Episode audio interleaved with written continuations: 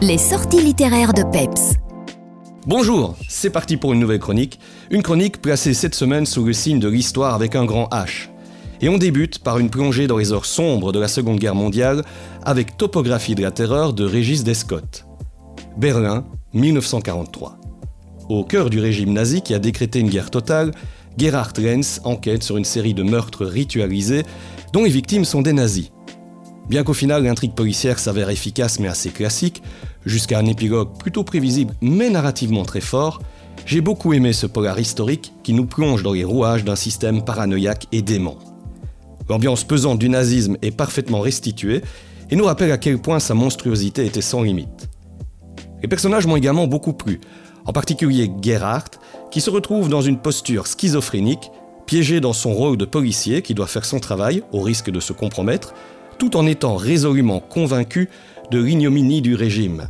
Une sorte d'agent double, de résistant à l'intérieur de la bête en quelque sorte, et une lecture finalement très prenante.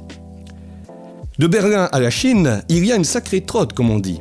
C'est pourtant au cœur de l'Asie que nous emmène notre second conseil littéraire, Les enfants du rêve chinois de Luxi.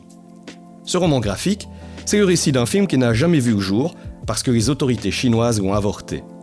En 2015, Luxi, étudiante chinoise en cinéma à Paris, réalise un documentaire sur sa copine Fanfan, enseignante et lesbienne dans une région rurale précarisée. Elle est persécutée par une société qui ne tolère pas l'homosexualité. Tout ne va cependant pas se passer comme prévu. J'ai vraiment apprécié cette plongée instructive dans une Chine figée entre deux époques. Une Chine qui rêve de modernité mais qui reste hantée par les fantômes du passé. J'ai tout autant apprécié le personnage très complexe qu'est Fanfan.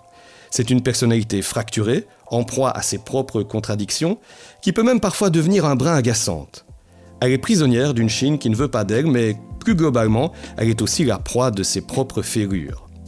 À mon sens, il manque une préface ou une postface pour préciser davantage les contours du projet, mais il n'empêche que Les enfants du rêve chinois restent une lecture très intéressante. Voilà, j'espère que vous étancherez comme moi votre soif d'histoire et de culture à travers ces deux nouvelles lectures, et je vous dis à très bientôt.